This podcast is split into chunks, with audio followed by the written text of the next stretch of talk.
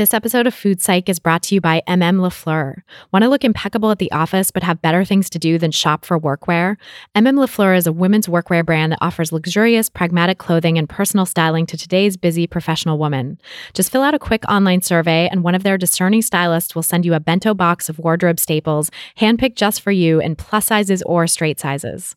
Try everything on at home, keep what you like, and send the rest back. It's completely free to try, and because they're not a subscription service, there's no commitment. To try a bento yourself, visit mmbento.com. That's M-M-B-E-N-T-O.com. And use the code PSYCH at checkout, and MM LaFleur will donate 10% of profits to global giving. That's PSYCH, P-S-Y-C-H, at checkout. Welcome to Food Psych, a podcast about intuitive eating, health at every size, and body liberation. I'm your host, Christy Harrison, and I'm an anti diet registered dietitian and certified intuitive eating counselor, offering online courses and programs to help people all over the world make peace with food. Join me here every week as I talk with interesting people from all walks of life about their relationships with food and their bodies.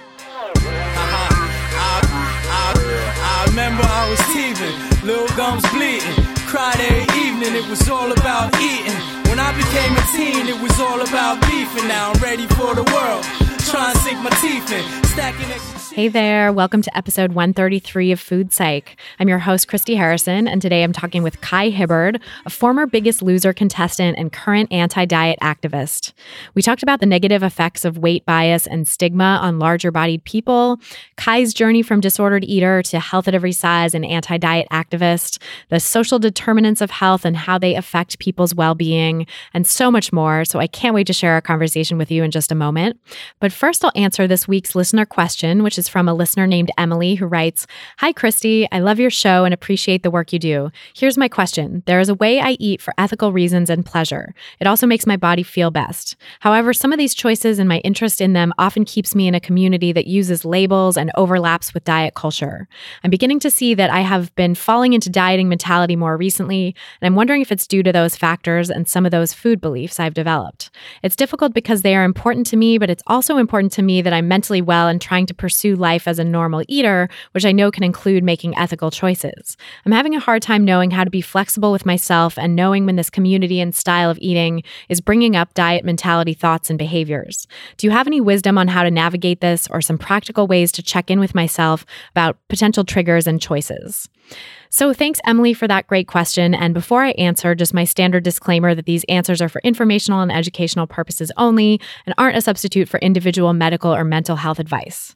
So, yeah, I can totally understand why being a part of that kind of community would trigger the diet mentality in you. It does this for a lot of people, so you're not alone. And I definitely have some ideas about how to navigate it.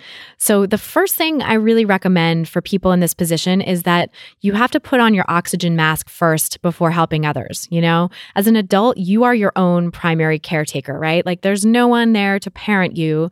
You're your own parent, and you really owe it to yourself to take care of your own needs, right? To the best of your ability and to ask for help and accept help when you have needs that you're not able to meet, right? So until you can really do that, you're not actually in a position to help others or make choices that are fully ethical because ignoring your own needs and putting others first isn't really ethical. It's martyrdom, right? There are certain very specific circumstances, of course, when sacrificing yourself for others or putting others first is the right thing to do. But those circumstances are not everyday life. So in everyday life, you are your own responsibility. You are your own parent. You are taking care of yourself, right? And taking care of your own needs. And your needs include access to food that feels safe and secure, and the ability to trust your body and trust your relationship with food. And you make food decisions so many times a day because every time you're eating, you're making a choice about food, you're thinking about it, you're having to plan for it. So we all have to think about food in a normal relationship with food multiple times a day and make choices multiple times a day.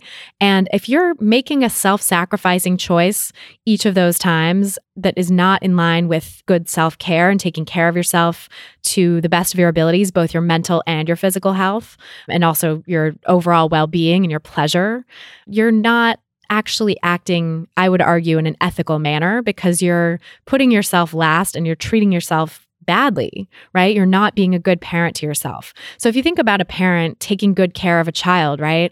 They're responding to that child's needs. You know, if that child is crying or upset, the parent asks them what's wrong, or if it's a baby and they can't say what's wrong, the parent tries a bunch of different things to get the baby to stop crying, right? And the baby will eventually let you know what works, you know, and you might be like, okay, I tried a pacifier, tried feeding them, I tried rocking them, none of that's helping. Let me try changing the diaper. Up oh, there it is, you know, got it, right? So you might have to try sort of trial and error to take care of yourself as an adult, right? And, and, especially with food choices, it's like, okay, what am I in the mood for? Do I want a snack? Do I want a meal? Do I want something savory, something sweet? You might have to ask yourself a bunch of different questions and sort of zero in on it before you can be like, aha, this is what I need. You know, I'm meeting my needs now. But all of that is to say, as adults, it's our responsibility to take care of ourselves and to parent ourselves. And if we are not doing that, if we're not putting our oxygen mask on first with our relationship with food, then we're not actually in a position to make ethical choices, really. So I would say that it's really important to heal your relationship with food first. And research actually shows that people who are on a vegetarian or vegan diet, for example, I don't know, you didn't say what the ethical choice was that you were making, but just for example, because I have a feeling it might be something like that. But research has been done on this area of people who are on a vegetarian or vegan diet and trying to recover from an eating disorder. And the research has found that people who are doing that, who have those dietary restrictions, actually had lower rates of recovery and higher rates of relapse from eating disorders. So, all that is to say, like, give yourself the best possible chance of recovery by waiting until you've healed your relationship with food before embarking on a dietary regime like that or whatever, whatever restriction you're doing, whatever ethical choice you're making. It is a restriction, right? Your body is perceiving it, your mind is perceiving it as a restriction. And if you're in the place where you haven't yet healed from restrictive eating behaviors from dieting and diet culture or from food insecurity, for example, or an eating disorder, you're not necessarily in the place where ethical food restriction food restriction by choice is going to feel any different than these traumatic restrictions that you've been through of dieting, disordered eating, food insecurity, etc., right? So give yourself the chance to heal from those restrictions first. Give yourself the best possible chance of recovery by waiting until you've really healed your relationship with food before making those ethical choices because the research really bears that out. You know, the people who don't make that choice early in recovery seem to have better rates of recovery. And that research was done in people who had full blown eating disorders, but it, I would say, probably bears in people who have gone through disordered eating and dieting and subclinical eating disorders just as well. Because from everyone I've worked with in my clinical experience, I can say that having a restrictive background, having, and this includes people who consider themselves bingers, right? Who think my problem is overeating not restricting, actually your problem is restricting also, generally speaking. So for everyone who has some kind of disordered eating, restriction plays a role because restriction plays a huge role in diet culture and in the formation of disordered eating. So until you can really heal from those restrictions and process that trauma, which really your body and your brain really do experience as a trauma of being restricted of adequate food, you're not going to perceive other types of food restrictions any differently, or it's going to be very hard to perceive food restrictions any differently. It's going to be very triggering of this old trauma. So, especially if it's a more recent choice to pursue a certain way of eating for ethical reasons, like it sounds like it is from your question, I would say this is not a long standing identity, right? This is not something that's been a part of your life for a long time, you know? And if it's kicking up more diet mentality thoughts and making it harder to heal your relationship with food, which it sounds like it is, then it really would be best, you know, in your best interest of your recovery to just push pause on that way of eating until you've really healed your relationship with food. And that doesn't mean you have to walk away from it forever, right? If you push pause on this style of eating, you can always come back to it. So that's not to say that you have to go away from it forever. It's just to say, put it on the back burner for now, heal your relationship with food, and then re examine that and see if that's still something that feels like an ethical decision to you based on being recovered from your food issues and really being at peace with food. And, you know, if you can re examine it in that light and it still seems like, yeah, this is in line with my values, this is what I want to do, then go for it. And it can definitely be part of a normal, intuitive, balanced, whatever you want to call it, relationship with food. So there are definitely people who are able to make that work, who are able to be intuitive eaters and also have food choices that they make for ethical reasons and they balance it out well because it doesn't feel like restriction. It doesn't evoke that sense of deprivation that diets and disordered eating caused because people have made peace with those things, right? Made peace with their body, made peace with food, and are able to sort of approach the dietary ethical choice from the lens of self care and not from the lens of deprivation and restriction. So, with this idea of pushing pause on that ethical food decision, there are sometimes exceptions, right? So, there are some people, for example, who have religious dietary restrictions that they needed to adhere to, people that I've worked with in my practice, for example, or people who were just not willing to wait on the food choices that felt like an ethical decision because it was a central part of who they were. It was an ethical decision that they were trying to practice in all aspects of their life, that was a long standing identity, a long standing tradition, predating dieting and disordered eating. And so for those folks, you know, it's a much bigger part of their identity. It's a much more important piece to hold on to. And so in those cases, cases, I've recommended that people at least step away from the communities around those particular types of eating for a time, right? So that might mean if it's the online communities, like unfollowing, unsubscribing, taking yourself out of the Facebook groups for those communities and just getting away from that world, getting away from the world that is oftentimes, you know, especially with like vegetarianism, veganism, it can be very wrapped up in diet culture because diet culture has its hooks and its tentacles in everything related to food and health.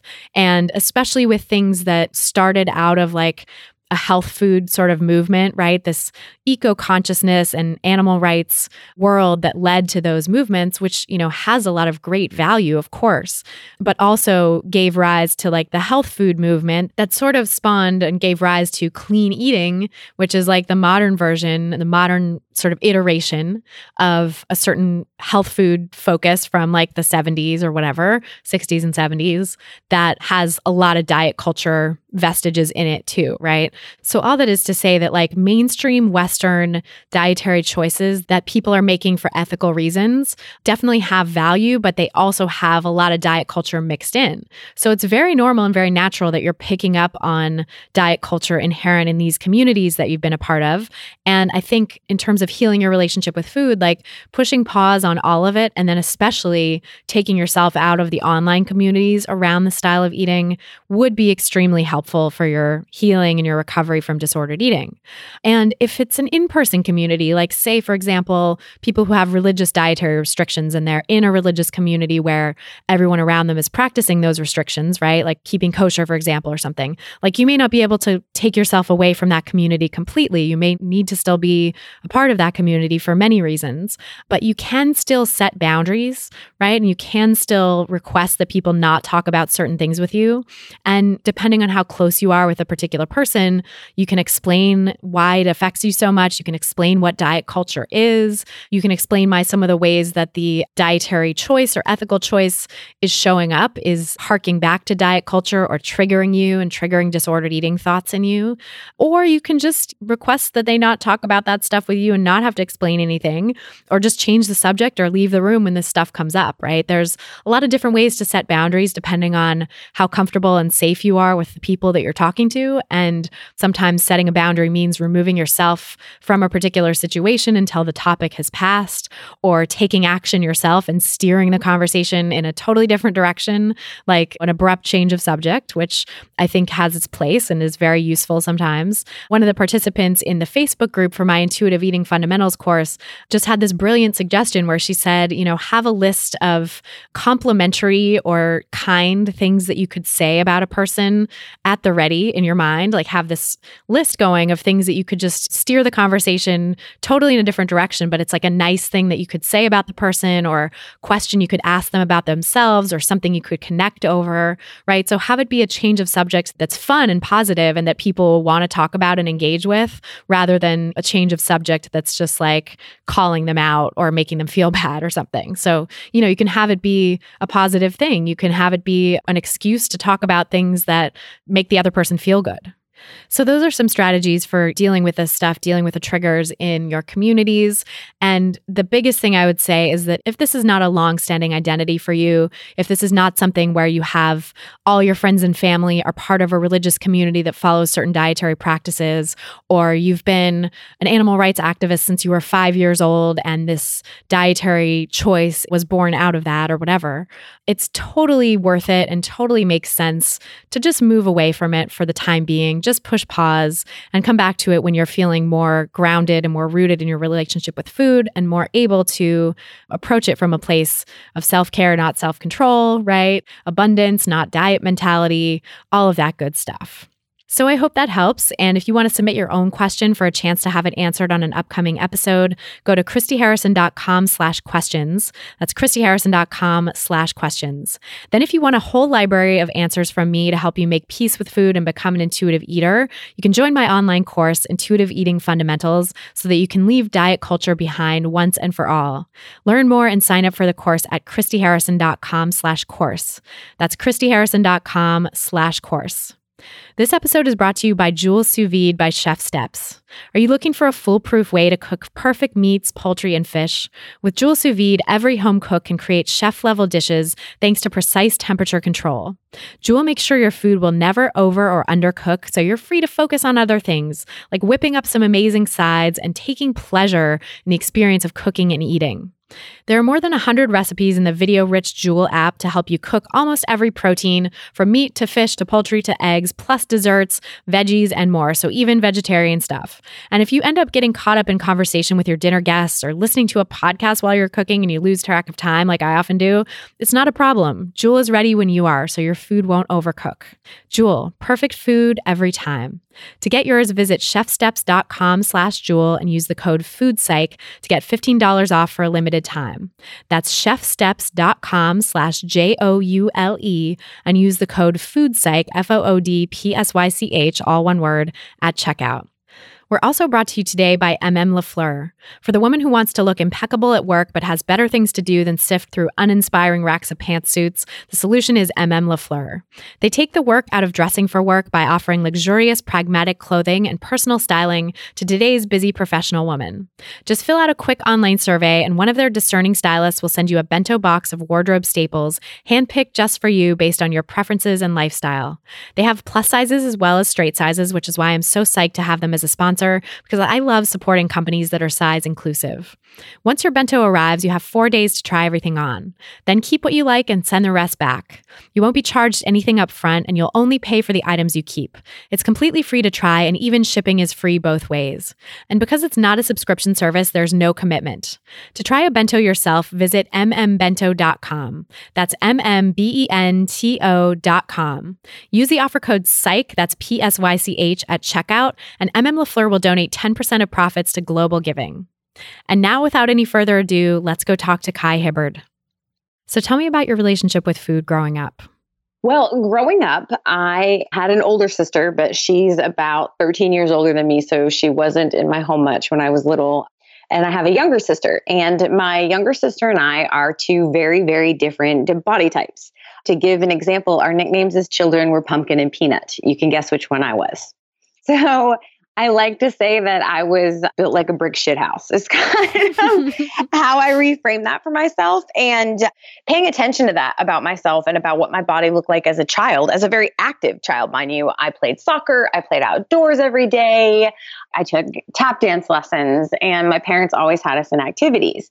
However, my relationship with food was distorted by both my parents, and they both know that I talk about this when I talk about my childhood. My father was a lifelong member of the United States Coast Guard.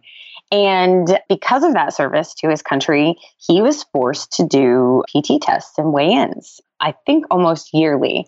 And so that repetitive anxiety in my home, every time that that was creeping up, because I was built more like my father than my mother, so he struggled with the ramifications on his career if his weight didn't conform to what the military standard was at the time. And it's it's funny but not funny when you look at it from a psychological aspect that I repeated that same process myself when I joined the army as an adult. Yeah, that is fascinating. Right. Yeah. I, I repeated that same struggle. And then my mother my mother's a very tiny woman anyway. She's 4'11 and she comes from a household where I can remember. So I'm I'm Chamorro. We're the indigenous people of the Marianas Islands, and that's on my mom's side of the family. And for some reason, my grandfather propagated a pretty strong weight standard on women. There was a very big push on traditional women's roles. My grandmother, I think, maybe occasionally worked out of the home, but it was very rare. And I can remember when we would visit my mother's family in Cape Cod, my grandfather would incessantly comment on my mother's weight. Oh, how much, how much weight have you gained? You look like you gained a little weight there. Oh. Yeah. And so my mother was both anorexic and also, she was what I would term, she had exercise anorexia. So when she wasn't restricting her food, she was exercising to excess. And there was a point in time where she became so frail and so tiny that I can remember holidays. And we lived in Hawaii, just to gl- give a little context at the time. But my mother was so tiny and had such little body fat on her body, she was perpetually freezing, even in Hawaii. Oh my God. Yeah, you can see the old family videos, and my mother is listless and having difficulty lifting her head even on the couch at certain points in my childhood. So that I think began to frame my concept of my body and my concept of eating. In addition, when we moved, we moved from Hawaii. We were a military family, obviously. When we moved from Hawaii, we moved to New Jersey, and my mother experienced a series of incredibly traumatic events that this is a little tangential, but I'm thinking of the Me Too campaign that's going on on social media right now. And and I sort of want to name that hashtag, you know, how many times as opposed to me too is how I feel about that for all the women that I know. And my mother unfortunately experienced a traumatic event like that after some in her childhood as well. And it began to manifest in her her disordered eating taking different forms because she gained weight and was so rooted with her identity in being this frail, tiny, almost trophy like woman. Because my father, also for the dynamics of the relationship, my mother wasn't a full human being. I can see that in retrospect. As a child, I didn't get it, but my mother was a trophy to my father. So she began Weight Watchers when I was about in the third or fourth grade and took me with her. Oh my God. Yeah. So from there started a really unhealthy pattern of yo-yo dieting. Yeah, it's unconscionable that they allow children that young to come into Weight Watchers. And I was actually just talking to someone recently who said they had to sign a special form or something to let her be let in as a child because it's just, it shouldn't be. It's not right. No, I'm, I'm pretty sure that I, I was so at the beginning of the whole movement that they didn't even have awareness of stuff like that. I know the American Pediatric Association now recommends not putting your children on any type of restricted mm-hmm. dieting. This was the 80s, so that was not a thing at the time. And I know that my mother absolutely came from a place that she thought was love because I was incessantly bullied for my size. When we moved to New Jersey, it was it seemed to be a non-issue when we lived in Hawaii and then when we moved to New Jersey, it made me a target of bullies. I think that's one advantage I've had throughout my childhood that we relocated geographically so often that though I became victim to diet culture repeatedly throughout my life over and over, part of me still remained galvanized a bit to it because I had these experiences. One I like to really touch on when I speak with adolescent girls is when I lived in New Jersey. I was constantly, constantly ridiculed and picked on and bullied for the size of my body. And my freshman year of high school, we moved to North Carolina, where there was a completely different standard of beauty for women. And I went from being ridiculed almost daily to being pursued by young men.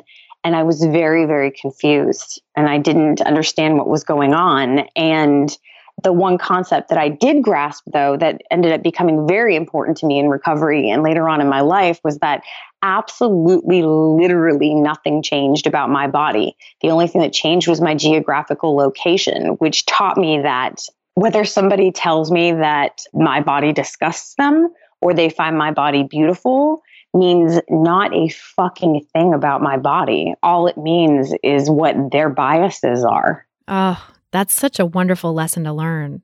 And so many people don't don't have the opportunity to learn that. So what a powerful thing to be able to see that transition.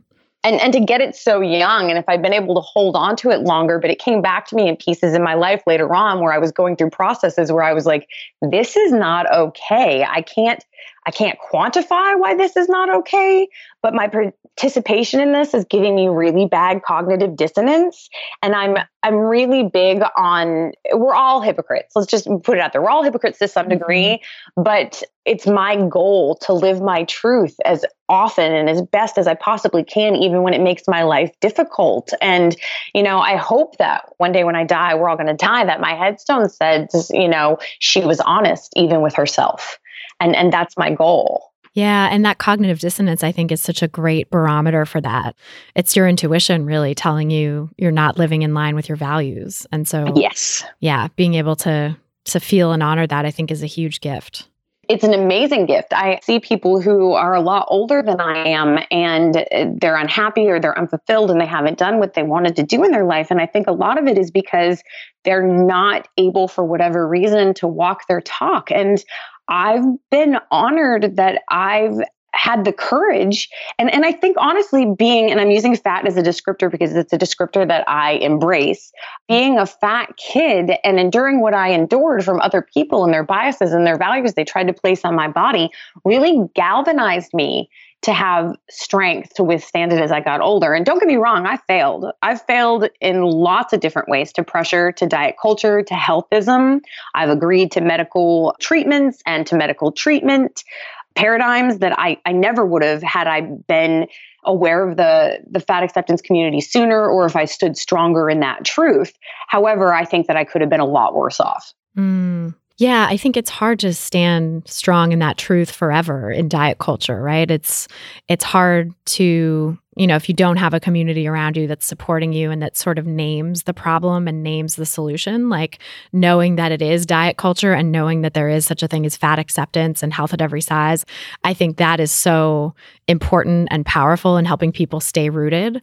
But if you don't know that, or even if you do, you know, because there are folks listening who are part of this movement who waver and have have their journeys and their relapses and things like that too, and that's okay. That's all a part of it. But I think really knowing the truth of it and being able to have a supportive system is relatively rare in this society because it is diet culture because diet culture has its little tendrils in everything from yes. your doctor's office to schools to friends to your entertainment.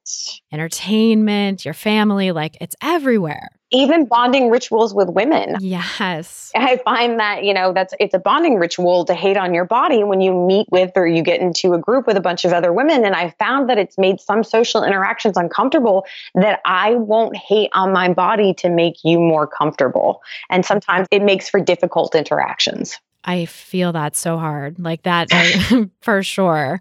It's it's an interesting thing to like meet with new people and try to bond with women especially being so rooted and feeling like it's such a matter of integrity to me to not do that. I like have to dance and tiptoe around these issues so carefully or just come out and say it and be like the party pooper, you know, be like, "Well, actually, I don't believe in this," you know. And that is me. I am the consummate bull in a china shop when it comes to this. Two years ago, I literally was getting ready to embark on a on a girls trip to Mexico with some women that I'd known for a very long time and who I love very much. But I understood that a couple of the women attending were very, very rooted still in diet culture, and that the language that they used about themselves, even not necessarily about me by any means, was very damaging to my my recovery at the time. And, and i understand that relapse is part of recovery so i try to guard my recovery very carefully. And so i issued a list of body positive boundaries before i was willing to go and embark on this vacation. And i it ended up ending a relationship a friendship of 16 years. It was very difficult.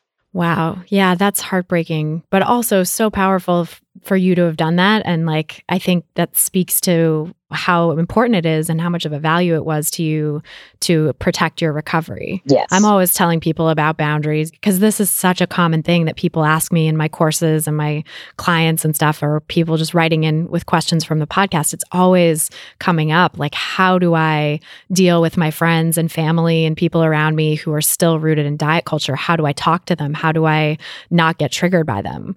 And I think boundaries are such an important part of it, but boundaries do make you kind of the bull in the china shop sometimes. Absolutely. And and I'm sure if like somebody contacted her right now, it would be like, "Oh, Kai was so mean." And you know what? I'm willing to accept that label. Like sometimes I have to be mean. I fiercely protect other people with every part of me, and it's only since I've reached my mid 30s that I'm willing to fiercely protect myself, and it's just the way it is. Oh my god, I feel you. I'm I think we're about the same age and I'm also coming into that in my mid 30s like it feels like okay, now I can really do this boundary setting thing and I have so much practice at not doing it and how that turns out that I'm just yes. I'm done. I'm over it. yes. I've, I'd reached that point. Yes. Well, so how did you get there? Let's let's go back to that sort of transition into moving to North Carolina and that pivotal moment in childhood but then also of course we need to talk about how did you get from there to the biggest loser and what that experience yes. was like i mean oh my god talk about yeah. diet culture uh, right it's like the epitome like if i could have I, I went big i tell everybody that like lots of people do things that are really stupid in their 20s and i, I went big so after graduating from high school i went back to college in hawaii and from there, I went to college in Alaska. And I, being the person that I am, I occasionally bite off way more than I should be chewing. And at the time, when I was finishing up my undergrad work, I was a double major and a minor. So I was taking about 21 credits a semester. And I oh was, oh my God. Yeah. And I was working three jobs. Oh my God.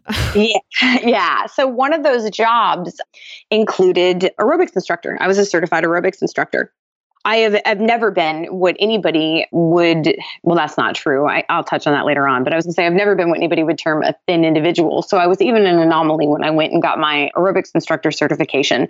My body was much larger than everybody else there, and I'll tell you what, I was still damn good at my job. Mm-hmm. it didn't have any bearing on it.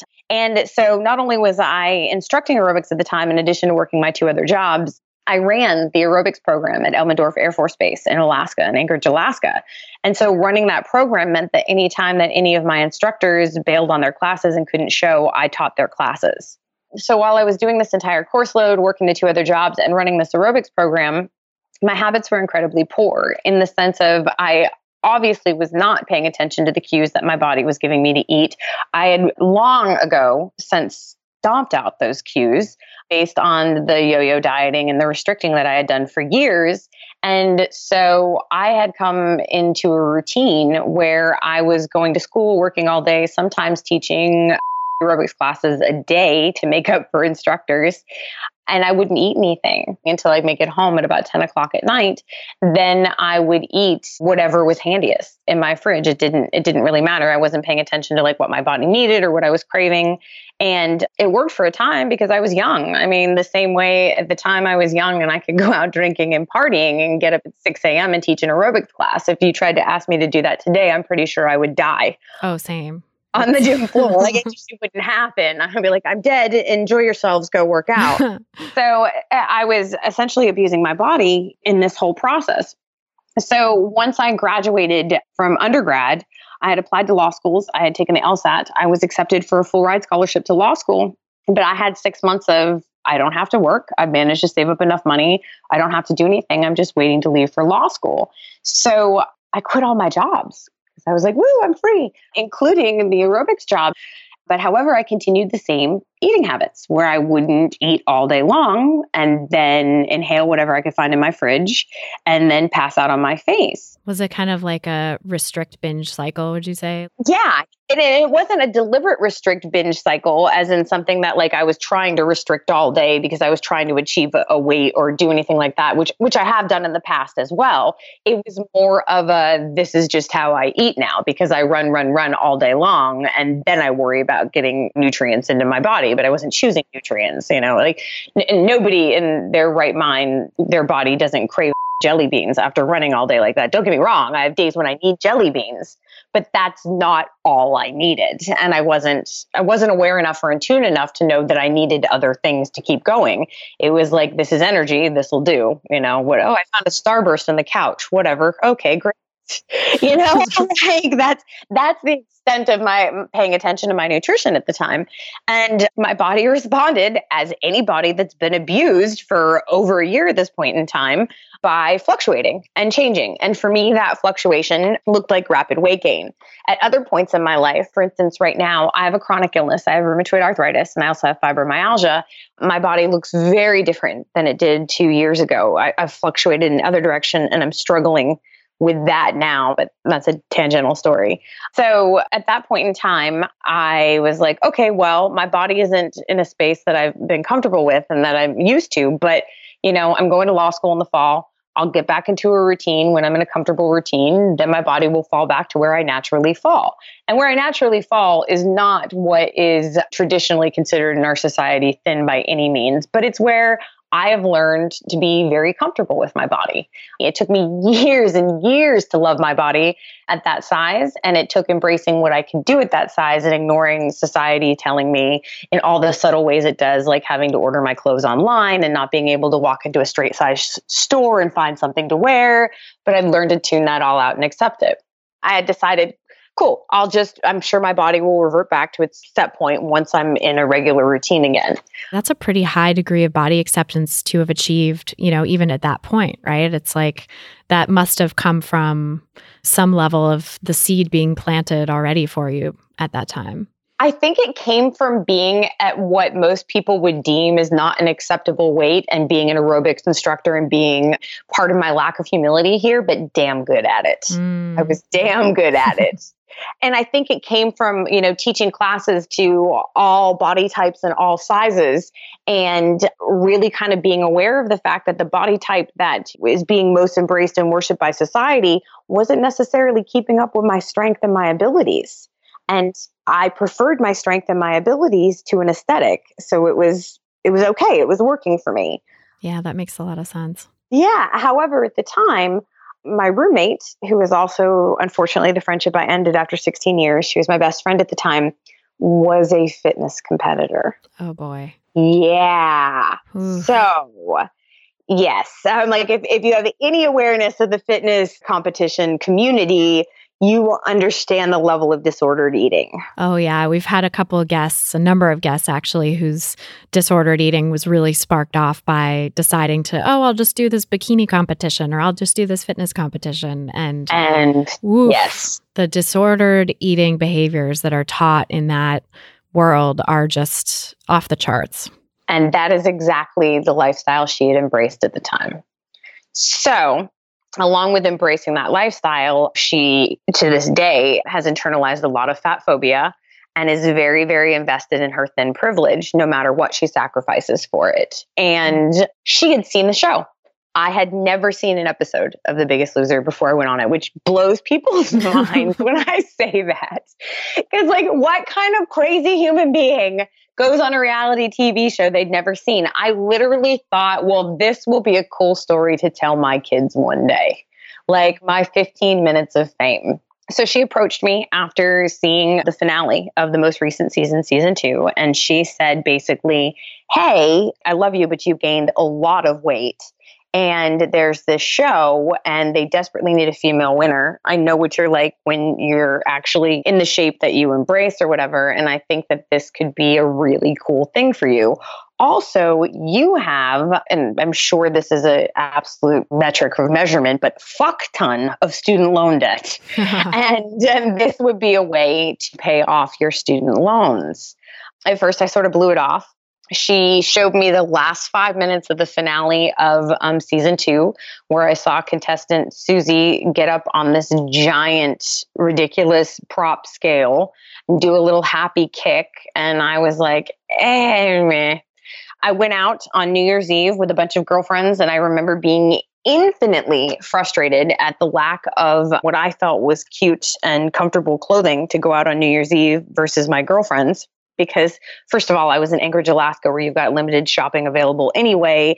And let's face it we live in a world where some reason people think that all plus size women want to wear garments that match the drapes in the room. I don't know if they want us to blend in. I don't know what the deal is there. Yeah, it makes it easy to hide. Exactly. Like that is, seems to be the section. Yeah. It's ridiculous too, because like 68% of women, or 60, what is it? Yeah, 67% of women or something are plus size. So yes what the fuck? Seriously. Yeah, exactly. what the fuck? Like I believe the average size in America for women is is plus size at this yeah. point. So it's ridiculous that you have to go to like some dimly lit back corner of your local store to find an outfit that doesn't make you look like Aunt Edna's drapes. Seriously. Yeah. So I was I was pretty frustrated. And so I woke up in that classy way I have sometimes hungover on New Year's Day and I made a video.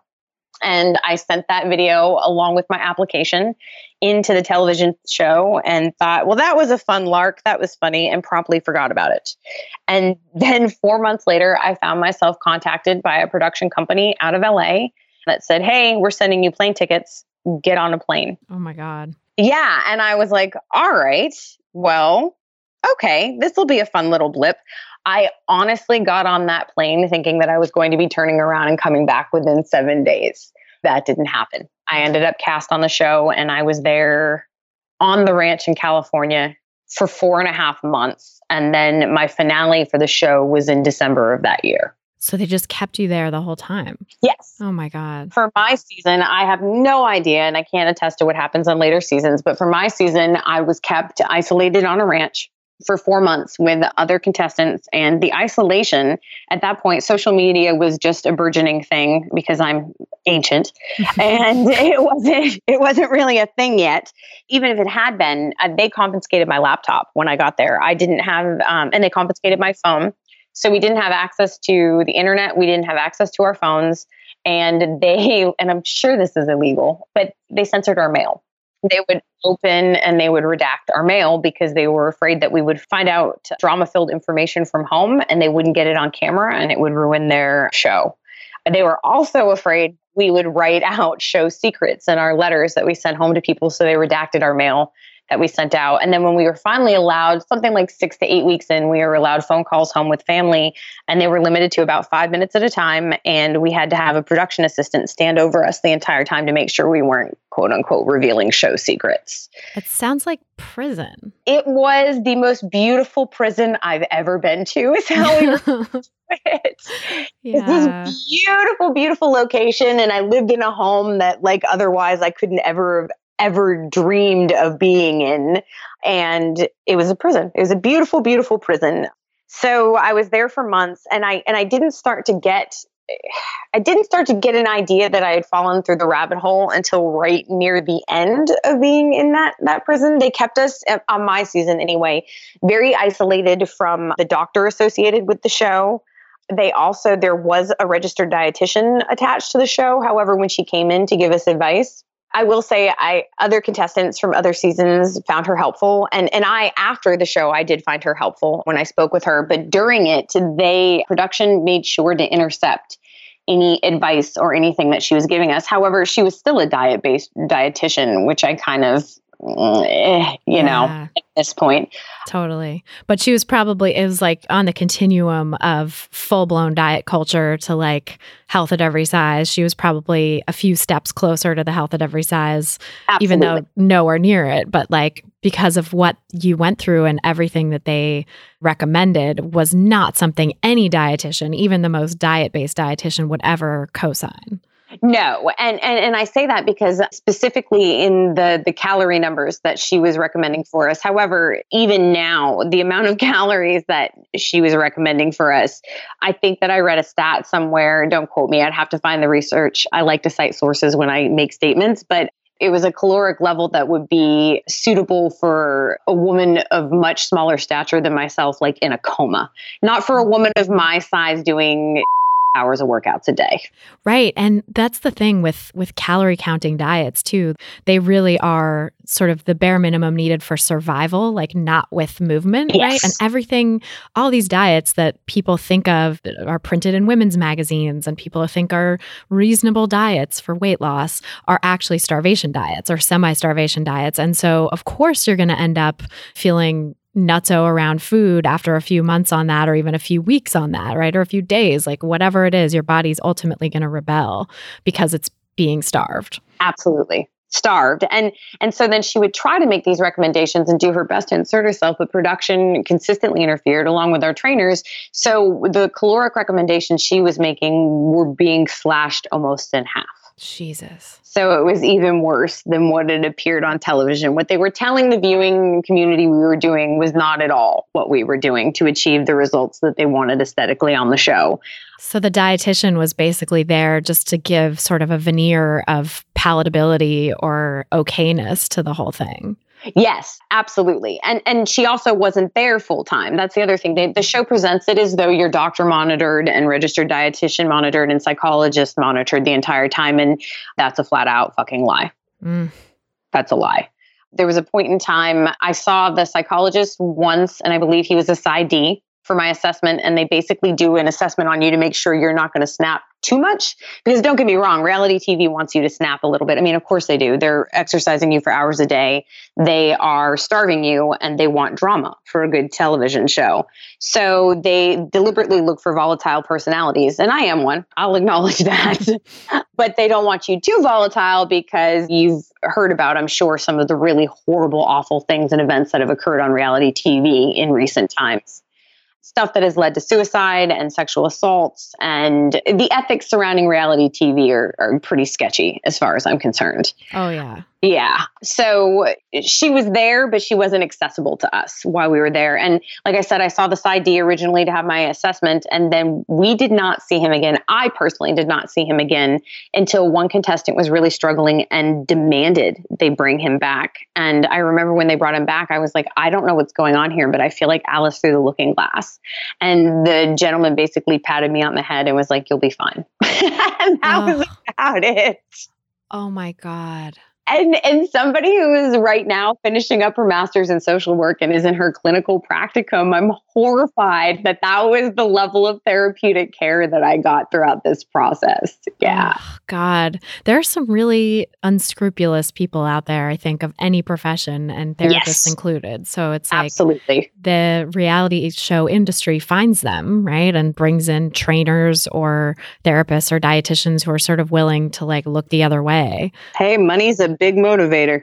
It really is. Yeah. That, like that's why diet culture is proliferated so well. I mean, it's it what is it? Something to a, between like a 60 and 90 billion dollar a year industry. I know, yeah, depending on how you calculate all the sneaky forms of diet culture, uh-huh. the, the, juice cleanses and the the wellness industry, right? Yeah. Yeah. No, I know money is a huge motivator and I, and for the show too. I mean, that seems to be both a motivator for the network and the producers of the show, but also for the people they bring on the show like you like you said you know this this promise of being able to pay off your student loans like i think that that is so sad and so real that a lot of us have a lot of debt and need help right? when you think about the intersections of the layers of marginalization of people you're approaching to be contestants on this show it's even more abhorrent that money is a part of the motivator because when you look at how poverty and how systems of oppression in the society affect body size and affect eating disorder behavior,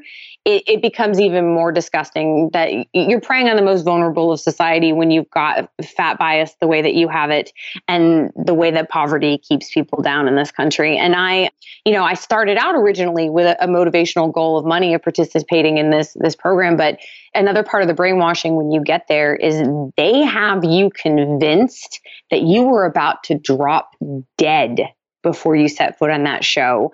And logically, I was teaching aerobics.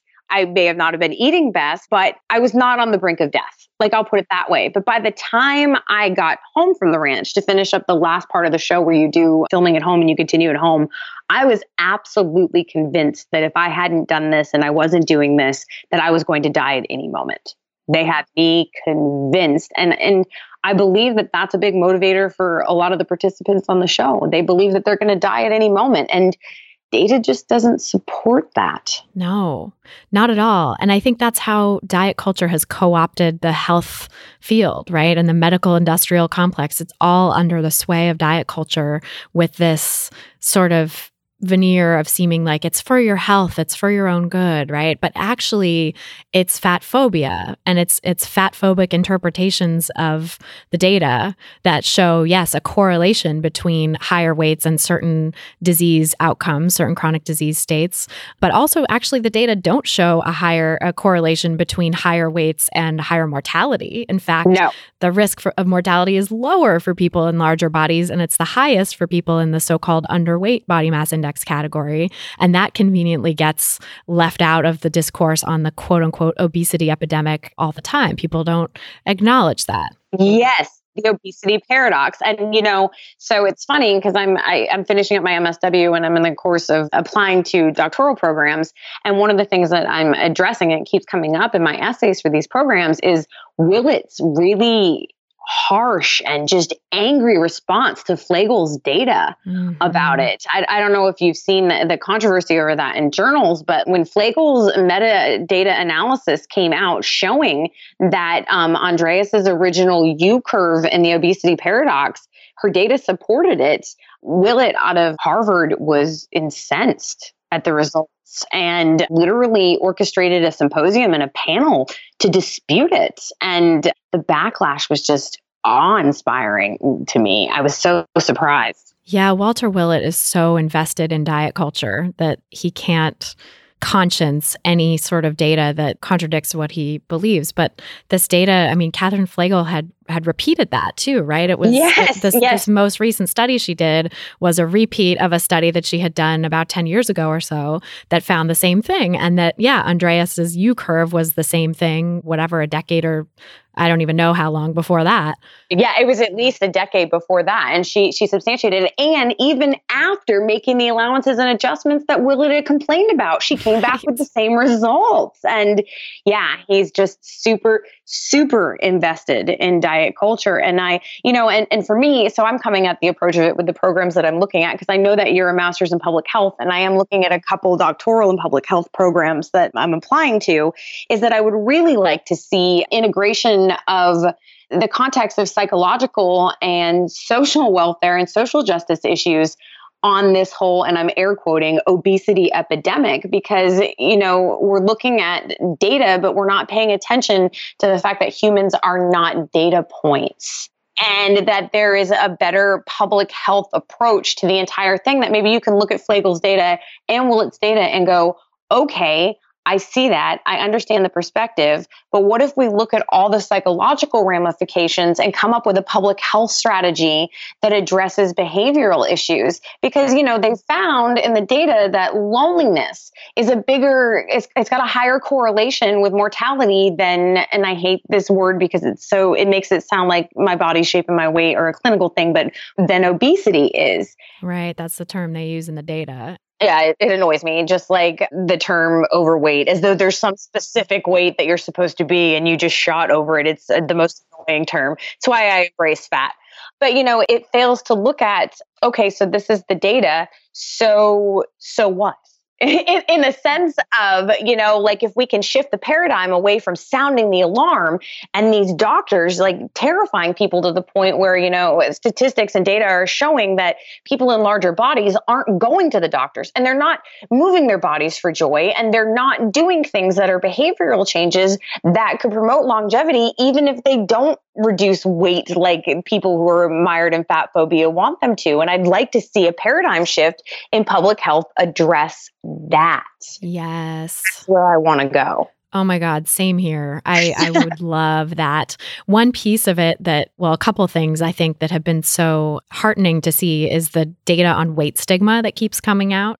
That weight stigma could explain all of the higher incidence of chronic disease conditions seen in people in larger bodies, not weight itself, right? That weight stigma is actually probably the A bigger mediator. impact. It's yeah, the bigger a bigger impact than the body size itself. It's like you can't see me, but I'm like, I'm raising my arms and I'm like cheering. And so that's where I was tying in the loneliness data because if you've got weight stigma, you're going to isolate, which is going to stop you from making meaningful connections, which is going to up the loneliness factor in your life. And we've already found that there's a correlation between mortality and loneliness. So why wouldn't you actively take public health steps to reduce weight stigma so that you could at least approach this barrier to health to increase longevity and public health? Yes, totally. Yes. That is my mission as well as a person with a public health degree is really to change the discourse and to help people yes. see that this is this is actually a public health issue. Like this podcast is a a public health intervention. I see it as that. Absolutely. I really want people, and I do have, you know, dietitians and physicians and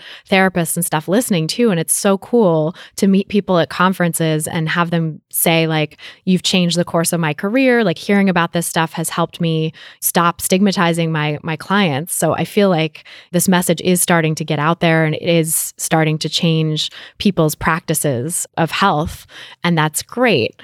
But I think, you know, public health as a field certainly has a long way to go because there is this side, this thread of public health. And I see it because I went to NYU for, I did my master's in public health nutrition. I was really, I was a journalist okay. first. Yeah. So I was a journalist covering food and nutrition.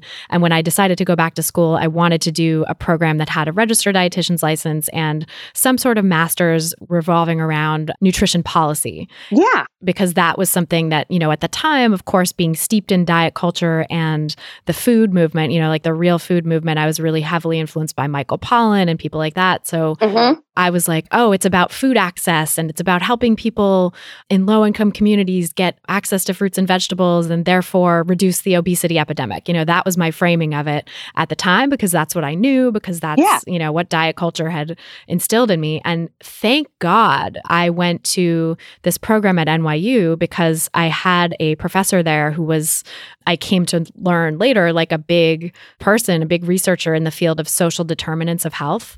Oh yes, that's a, that's the what I want to look at. Yes, yes. he's yes. amazing. James Macinko. I don't know if he's still there, but I just took this class because everyone was like, "Oh, I hear this class is great. Everybody says take it." Like you know, so I I enrolled in this class. I wasn't really sure what I was going to find, but that was sort of the first crack in the wall of he presented this research showing like actually stigma and poverty and oppression of all different kinds has a lot more influence on people's health outcomes than how they eat or how they move their body or their body size. And so that was kind of like, whoa, okay. I'm taking I'm taking notes right now that you said his name because I'm going to go look up research right now. Yeah, yeah, totally. Thank He's you. Amazing. Yes, absolutely.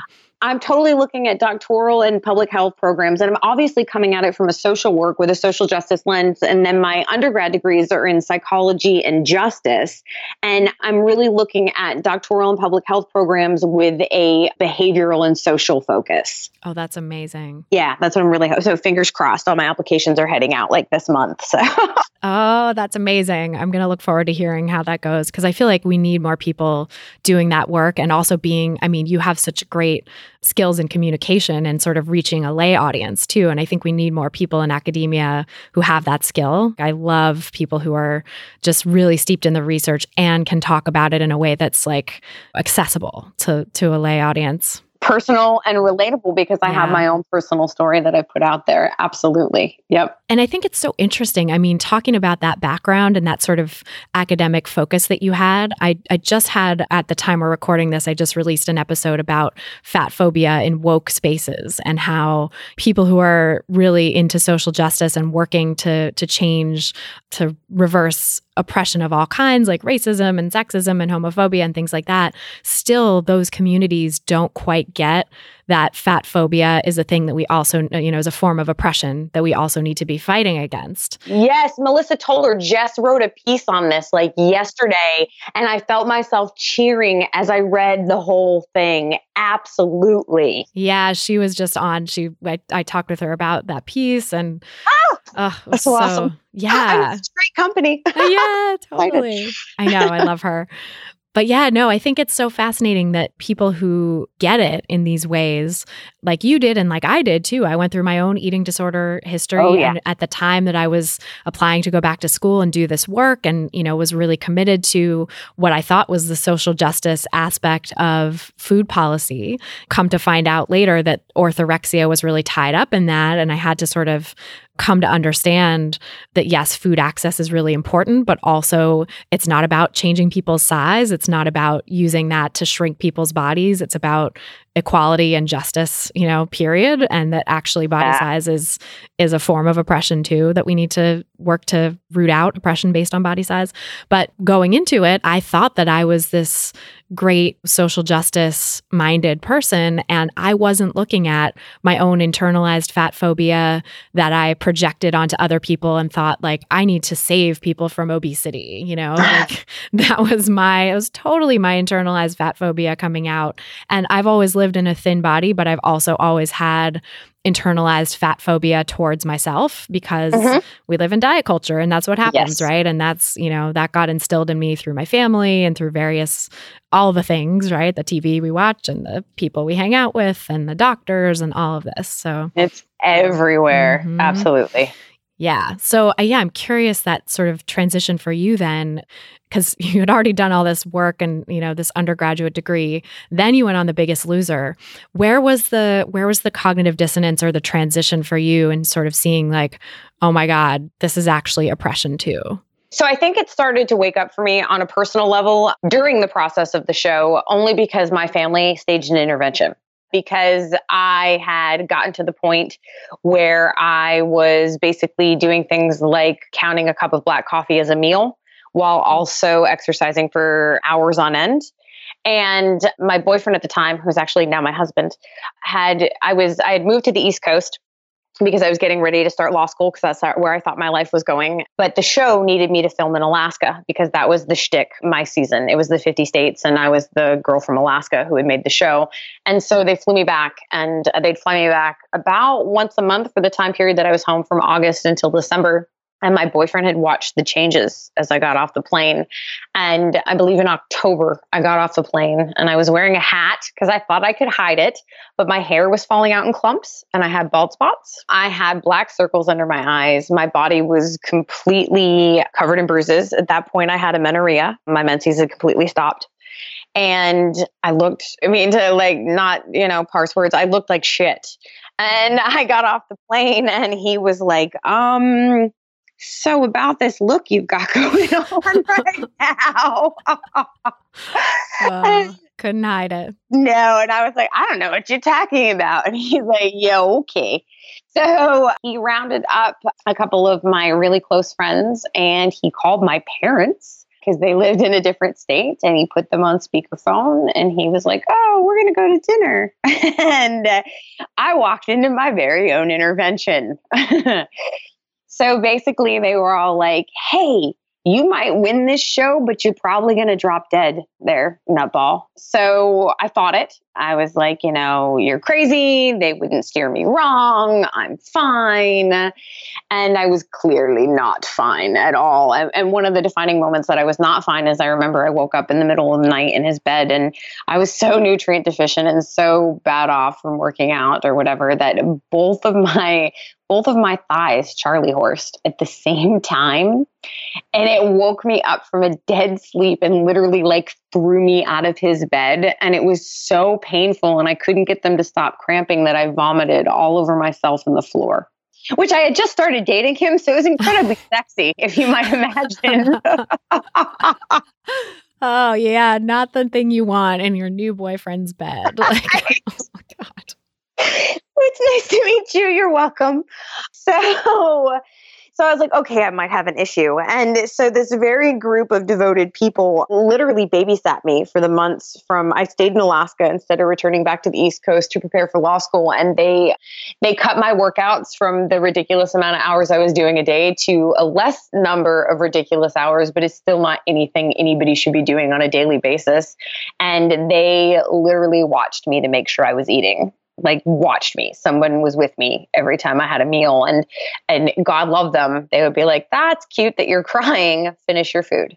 Like they were really hard about it and they stayed on it. But even with that intervention, and they also took me to an MD and they took me to a registered dietitian and they got me to a therapist for the love of God. Those are good friends. Right. Yeah. And so it was still just the beginning of my recovery because there was multiple relapses from there on. And I try to embrace the fact that I understand that relapse is part of recovery and I just hold on to that.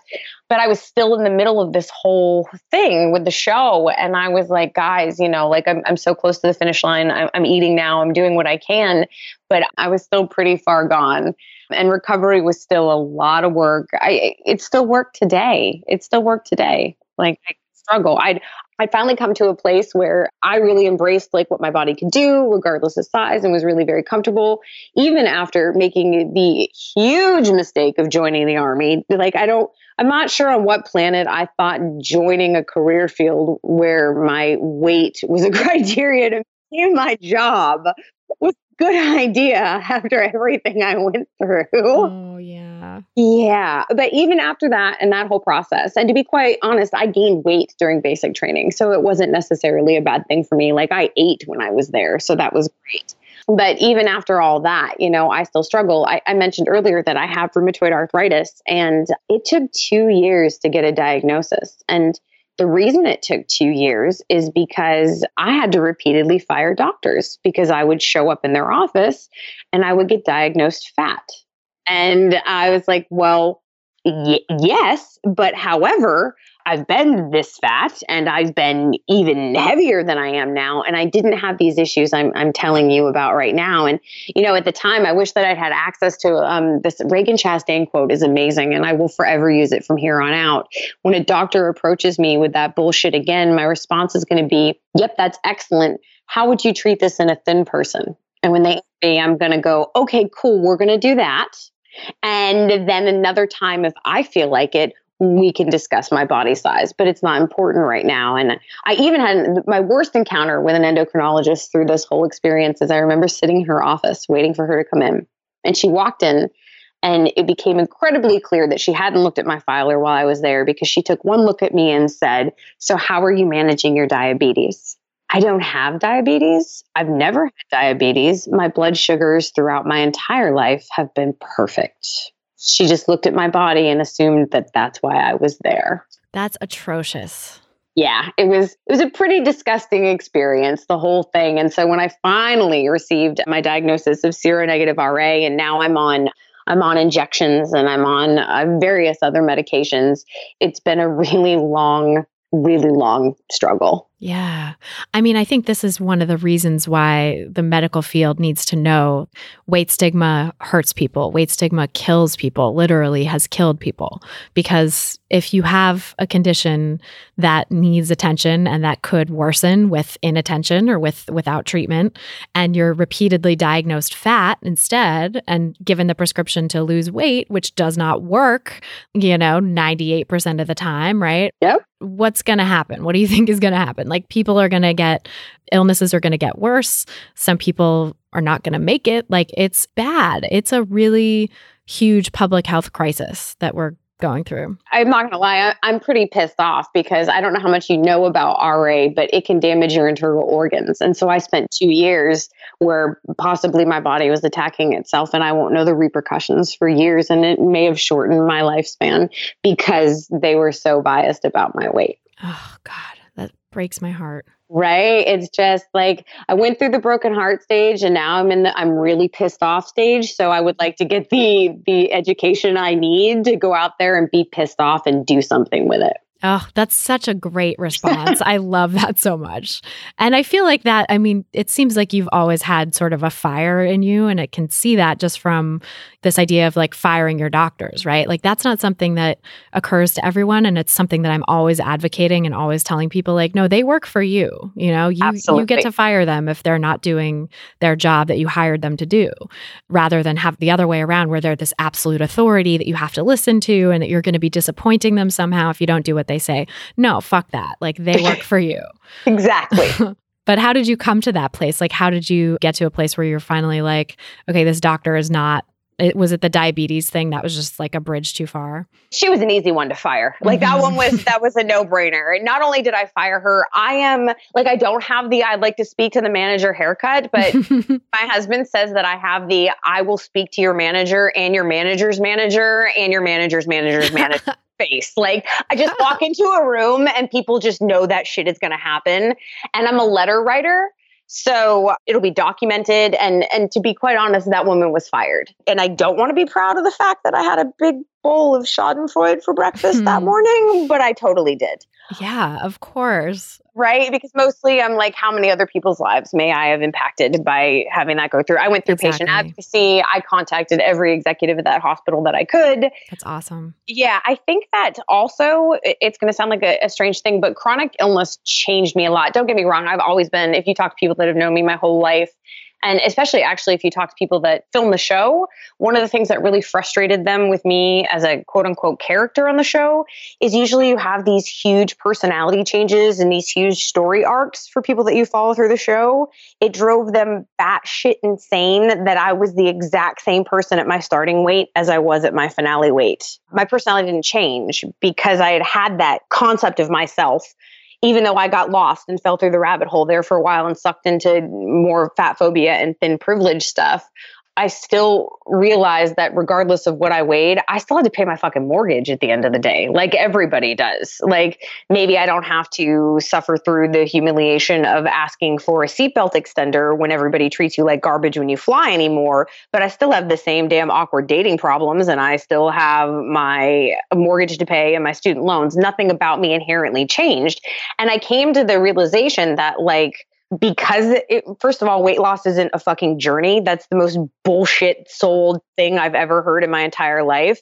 And it's, we've turned it into some big emotional spiritual quest and it's bullshit. You're just re, you're reshaping your body. And I decided instead of changing my fucking body, I want to change the fact that people feel shame because airlines or other people like that are so fucking greedy. They make their seats so small that people with average bodies can't fit in them anymore. I don't want to change me. I want to fucking change society. Fuck yes. Yeah. I love that. That's uh, such a powerful response to to what you went through. I, I, think that, and I feel bad because this is terrible advice, especially coming from somebody with a therapeutic background right now. But like, people like, how do you cope? And I'm like, I stay fucking angry. Mm-hmm. I stay angry. That's it. Like, and I think that a little bit of anger, especially about things that are bullshit in our world right now, and you stay tuned to that. That's how you get shit done. And I think like the anger piece is so important. And I've talked about this with other folks on the podcast too. And I feel like that was also a big part of my journey as well was connecting my own struggles and what I went through to this larger sociological phenomenon and seeing yes. like I wasn't broken. There's nothing to be ashamed of. My body was doing what bodies do in response to starvation and diet culture is what makes us go through that starvation and restriction and like diet culture is the problem we're not the problem you know and that that's so fucking empowering and just such a nice breath of fresh air to clear out the shame. Like i think when you can get to that place of connecting with other people who have gone through this stuff and getting angry in community also about how fucked up this is and feeling empowered and, and supported to take steps to change that in whatever way is given to you. Like you're the letter writer right? And you're the the speak to your manager face person. Like we need people yeah. like you. And also we need people who are you know doing other things right? Like people who are going to build a website or people who are going to you know whatever Absolutely. it is like whatever your skill set is that you bring to the table. I mean me i'm a journalist i'm a speaker. I don't necessarily speak to the manager. Like that's you know my my personal life, I'm a little like less willing to sort of put myself on a limb like that, but I'm doing what I have skills to do, you know, and and working on the other stuff too. well, it took me a really really long time to figure out what my piece was and where I fit because I, I don't have obviously like the skill set that you have or the education that you have, and I'm going to choose to go a different way. Like I didn't choose to go to med school. That's not where my strengths lie. But I've learned that what I am is I'm a disruptor. I am a disruptor. That is where my skill set lies. My goal is to use this loud ass voice, this white privilege that I've been given, and disrupt the shit out of things so that maybe I can amplify the voices of other people that aren't being heard. And then I can sit down, shut the fuck up, and let them speak. Mm. And let the people who have solutions to the problems I've identified do their damn work and get out of their way. I love that. I love that so much. Like disruptor is such an important person to have in this movement.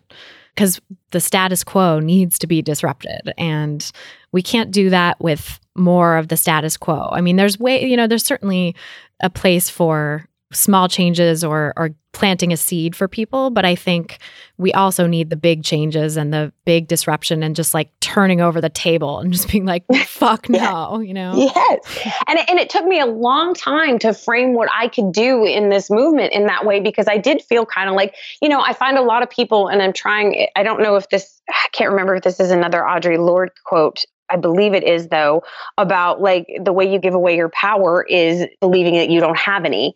And I'm not, I, I'm not going to pretend I have the solution. I know that there are millions of more brilliant people out there who are working right now on solutions and changing things and understanding statistics and data and medical information that I am never going to understand because it's impossible to learn everything I want to learn before I drop dead. However, I do have this, and I feel like I have a responsibility to myself, to my moral compass, and to my community and to the world to use what I do have.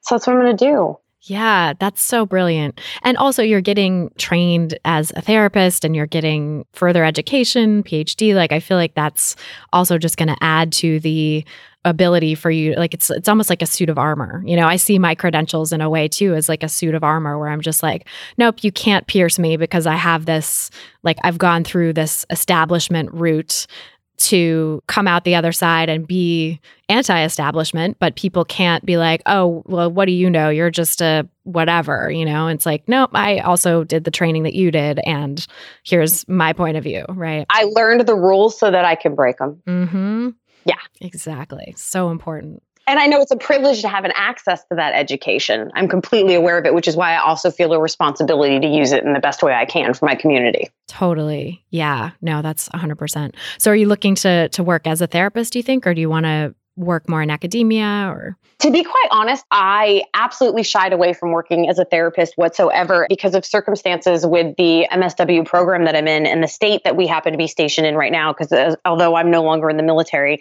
my husband is.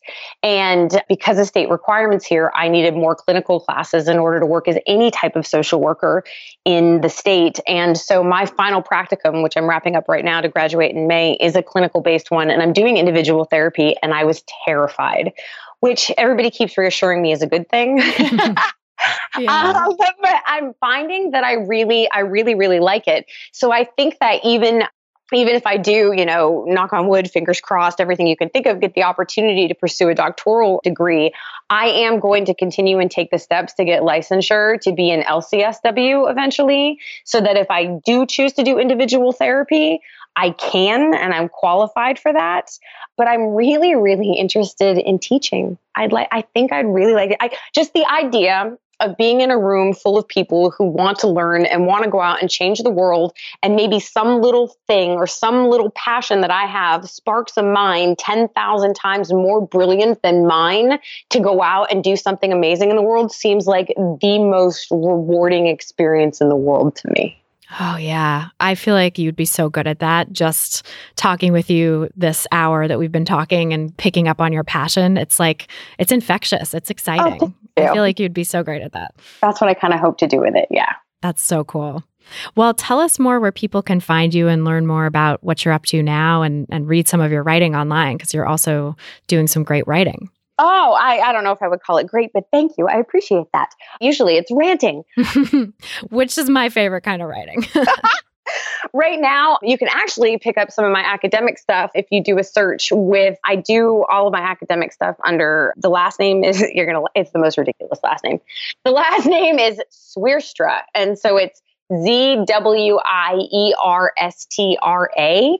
So if you search Kai Zwierstra, you'll pull up. Um, I just this past year had a peer reviewed journal article published, and there's one that has been submitted and is in consideration right now. I'm hoping that one is going to get picked up for publication. That's so exciting. It was really exciting. It was a huge monumental thing for me. Like it was better than my birthday party. I also have a website which is just kaihibbard.com. It's me ranting. It's my not safe for work language. Right now, like there were blogs, but right now it's mostly video blogs because I don't have time with all the writing I'm doing to finish up my my grad degree. So you can catch a couple videos of me talking about Well, one of the most recent ones what was my experience at the BEDA and then the NEDA conference and how amazing it was.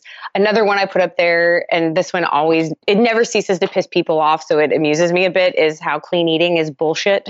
Yes. it's, it's a marketing term. It's not a nutritional path. It's bullshit. Yes. I love it. Yeah, there's another piece up there too because Halloween just came and it was basically how not to be a dick on Halloween. Like it seems like you wouldn't have to put up a blog about that, but you get people that body shame every year. Oh yeah, this day and age, you really do have to say that. Right? Like just don't be I, the whole video is literally me being like, is your bite-sized Snickers really that important to you that you get to determine who's deserving of it? I'll seriously buy you more. Just just give them out and shut up. But like and if you want to give out like non candy based treats, that's awesome also, especially for the Teal Pumpkin Project for kids who have allergies, because some conservative right wing site ranted about how we were creating quote unquote snowflakes because of the Teal Pumpkin Project. I don't know if you know. No, yeah. What is that? If you put a teal pumpkin out on your porch, you're also indicating that you give out allergy free treats for Halloween, like, you know, toys or stickers or something, so that kids with allergies know that whatever they can get is safe there. And it's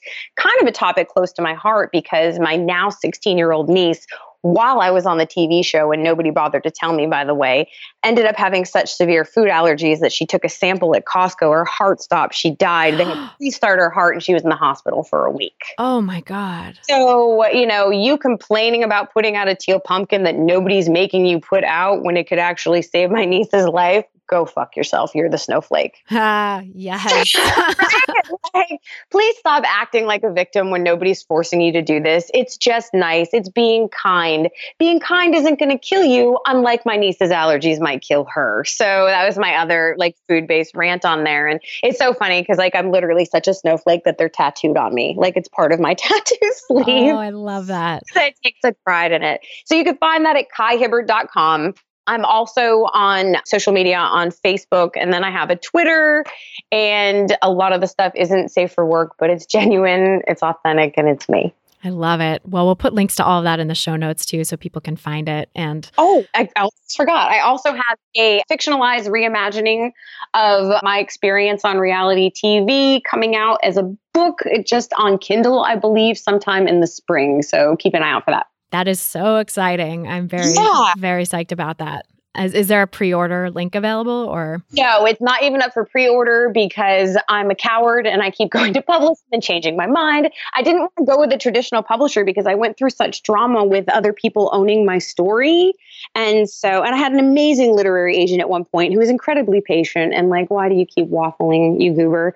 so uh, it should be, it should be ready for pre-order. I'm hoping by January because I would really like to counteract all the New Year's resolution diet bullshit out there with just a fun, sorted, this is why this whole experience was crazy, but completely fictionally reimagined beach read type thing for people to read. So I'm hoping around January. That sounds so fun. Well, yeah, we'll keep an eye out for that then. And I'll link to your site in the meantime on the show notes. And I'm sure you'll be putting up info about it on your site. So if people follow you there, they'll they'll be able to get it. Absolutely. I'm so excited that you had me. Thank you so much for letting me do this interview. This was fantastic. Oh, thank you so much for being here. It was such a pleasure. So that's our show. Thanks again so much to Kai Hibbard for joining us on this episode, and thanks to you for listening. If you're looking for some practical tips to start putting intuitive eating and body acceptance into practice in your life, grab my free quick start guide, Seven Simple Strategies for Finding Peace and Freedom with Food. It's like a bonus podcast episode that I made to help you stop dieting and get free. Just go to christyharrison.com slash strategies to get it. That's christyharrison.com slash strategies. If this podcast has helped you, then please help us spread the anti diet message by sharing this episode on Apple Podcasts or iTunes or your favorite podcast platform. Sharing on one of the Apple platforms helps bring us up higher in the podcast rankings so that more people discover us and so that we can continue to drown out the pro diet messages that are at the top of the health category and keep rising up. So just click on the three dots at the bottom right hand corner of your screen when you're listening in the Apple Podcasts platform, and then click the drop down menu share episode at the bottom, and you can share it that way. To get full show notes from this episode, including all the resources we discussed, head over to christyharrison.com slash 133. That's christyharrison.com slash 133. This episode was brought to you by Joule Sous Vide by Chef Steps. Great cooking is part art, part science. Joule Sous Vide takes care of the science, cooking meat, fish, and poultry to perfection with precise temperature control. Joule, perfect food every time. To get yours, visit chefsteps.com slash Joule and use the code FOODPsych to get $15 off for a limited time. That's chefsteps.com slash J-O-U-L-E, the French way, and then use the code FOODPsych, F-O-O-D-P-S-Y-C-H, at checkout. Food Psych is edited and engineered by Podcast Fast Track. Our administrative and community manager is Ashley Soroya, and our album art was photographed by Abby Moore Photography and designed by Meredith Noble. The music you're hearing behind me now is by a band called AWOL, and the track is called Food, used under the Creative Commons license. Thanks again for listening, and until next time, stay psyched. Stupid or scared, no work in the kitchen now. Who put you there in that perfect position now? Want your food, and you ain't really beat. Ever went over your friend's house?